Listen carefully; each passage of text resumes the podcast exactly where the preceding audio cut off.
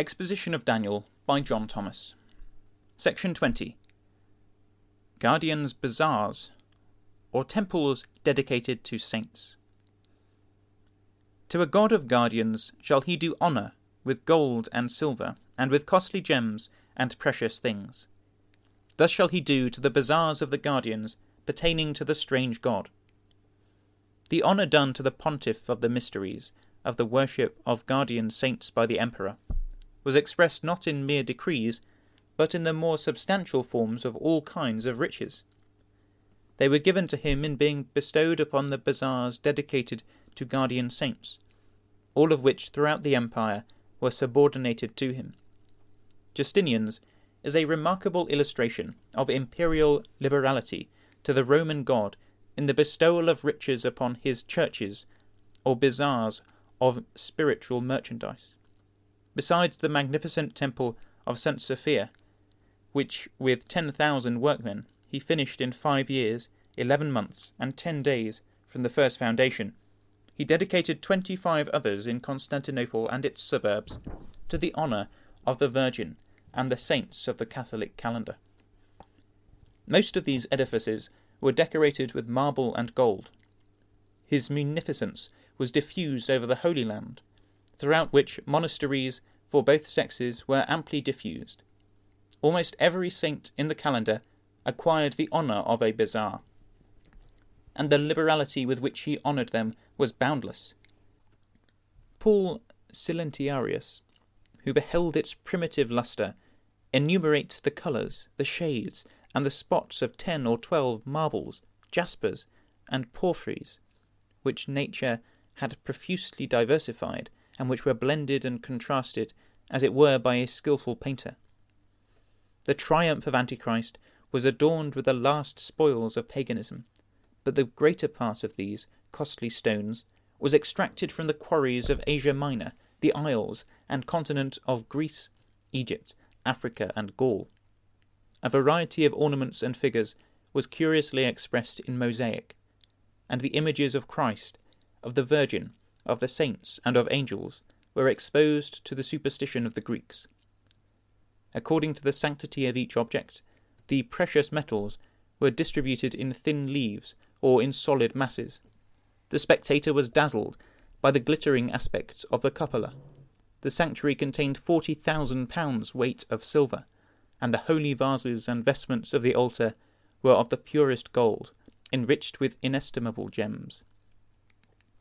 Such are the words of Gibbon, a literal, though inadvertent, interpretation of the testimony with which this paragraph begins. The bazaars of the guardians, miftsarai machutzim. The noun mitsarai is derived from the root batsar, which, among other meanings, signifies to enclose with a wall. As a noun, betser signifies ore of gold and silver, precious metals, store, or treasure so secured. Parkhurst has the following upon the word. Derivative bazaar, a kind of covered marketplace among the eastern nations, somewhat like our Exeter change in London, but frequently much more extensive. Latin, or rather Punic, bidsar, the burse at Carthage, equivalent to the French bourse. In the English version the phrase is rendered "the most strong holds," with which those who compiled the marginal references and readings were not satisfied, and therefore they have tried to improve it by the words "fortresses of munitions." But if the reader can extract any sense out of these renderings, it is more than I can. Moses Stuart renders it "fenced strongholds," and the strange god he styles "the god of strongholds," that is, the god who has power over them.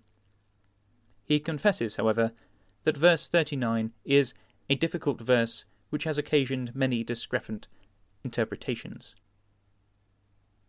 He refers to Lengerke, who, he remarks, makes the fenced strongholds to mean temples, and the sentiment to be that the tyrant will do for temples and their foreign gods the same thing that verse 38 says he will do in respect to the god of strongholds, i.e., he will bestow many liberal presents upon them. As neither Lengerke nor Moses Stuart seem to see anything in Daniel, the last chapter perhaps excepted, beyond the times of Antiochus, some 160 years or so before the birth of Jesus Christ. Their temples and strongholds have relation to fortified strongholds of foreigners, attacked by Antiochus, and temples of idols. Lengerke has almost fallen upon the correct meaning. Had he referred the Betsar, he amendmentally written Mivtsar, to the temple of guardian saints, instead of to those of the pagan Greeks, he would have hit the mark exactly. But then, how could he be so uncharitable as to turn the pious father of Christendom into a strange god, and all the ecclesiastical buildings of that dominion dedicated to saints and angels into bazaars, or places of traffic in spiritual merchandise, and the bodies and souls of men? The churches, chapels, and cathedrals, then, are the most strongholds of the superstition of the kingdom of Babylon. They are the houses of business dedicated by the prospering craft to guardian spirits. There are the images and pictures of the saints. They are saints' houses in which are deposited their shrines, silver, gold, and ivory crucifixes, old bones, and various kinds of votive trumpery. They are literally dens of thieves, without ever having been the houses of the Father, dens where people are robbed of their money under false pretences. They are places where pews are sold by auction, the proudest sittings being knocked down to Mammon's greatest favourites, places where fairs of vanity and deceit are held for pious objects, and where spiritual empirics pretend to cure souls in consideration of so much per annum. In view of these facts, the scriptural epithet bestowed upon the church buildings of the apostasy is most appropriate. They are truly bazaars of spiritual merchandise, and the prospering craft, the great men of the earth, made rich by trading in their wares, are the bazaar men who extort all kinds of goods from their customers by putting them in fear and comforting them with counterfeits upon some bank in the world to come. They buy and sell under license from the ecclesiastical power, having received its mark upon their foreheads or on their right hands. The reader may find their catalogue of merchandise in the 18th of Revelation, 12th and 13th verses. Among the articles of barter for spirituals are tithes, bodies, and souls of men. But the trade of these soul merchants is in anything but a satisfactory state at the present. Great numbers of their customers have discovered that the profit is all upon one side, nor are they backward in proclaiming that when a favourable opportunity presents, they will break up the iniquitous concern and make the cheats disgorge their unhallowed gains. This will be a sad day, a day of universal bankruptcy for the weeping and wailing merchants of Babylon. For no man buyeth their merchandise any more. When a man's trade is thus extinguished, nothing but ruin stares the shattered tradesman in the face. This is the fate that awaits the preachers of all the gospels of the bazaars, gospels other than Paul preached, and which leave men in ignorance and disobedience, gospels which make them partisans of human crotchets and traditions, and the apologists of anything sincerely professed as a substitute for the truth. It is a remarkable feature in this prophecy that the bazaars for priestly and clerical wares are distinguished from houses or shops of fair and honourable trade by being styled bazaars of Mahutzim. When jewellers, bakers, hardware men, etc.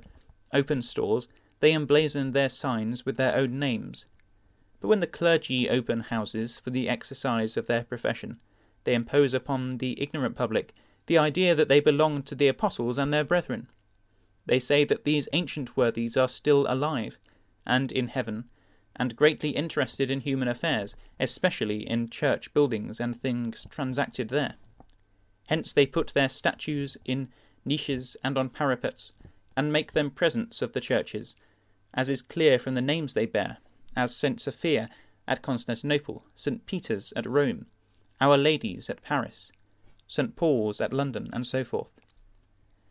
The imposition, however, consists in this, that while they give these buildings to the departed spirits, they call by these names They will not permit the gospel the apostles preached, and the institutions they ordained to be announced within their walls, but perversely persist in excluding it, and in making it of none effect by their vain and foolish traditions.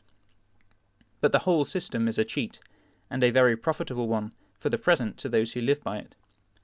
It is ecclesiastical craft caused to prosper by the civil power, and it will prosper until Israel's commander shall bring it to an end, and cause the truth by his energy to prevail at last.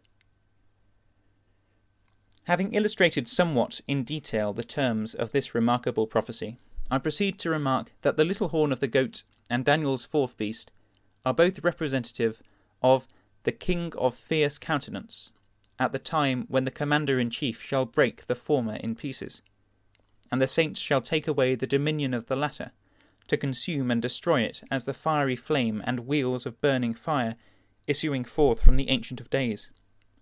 The goat's little horn, and the god he honours, are equivalent to the beast, the little horn with its eyes and mouth, and the 10 horns, at the time of the breaking of the goat horn.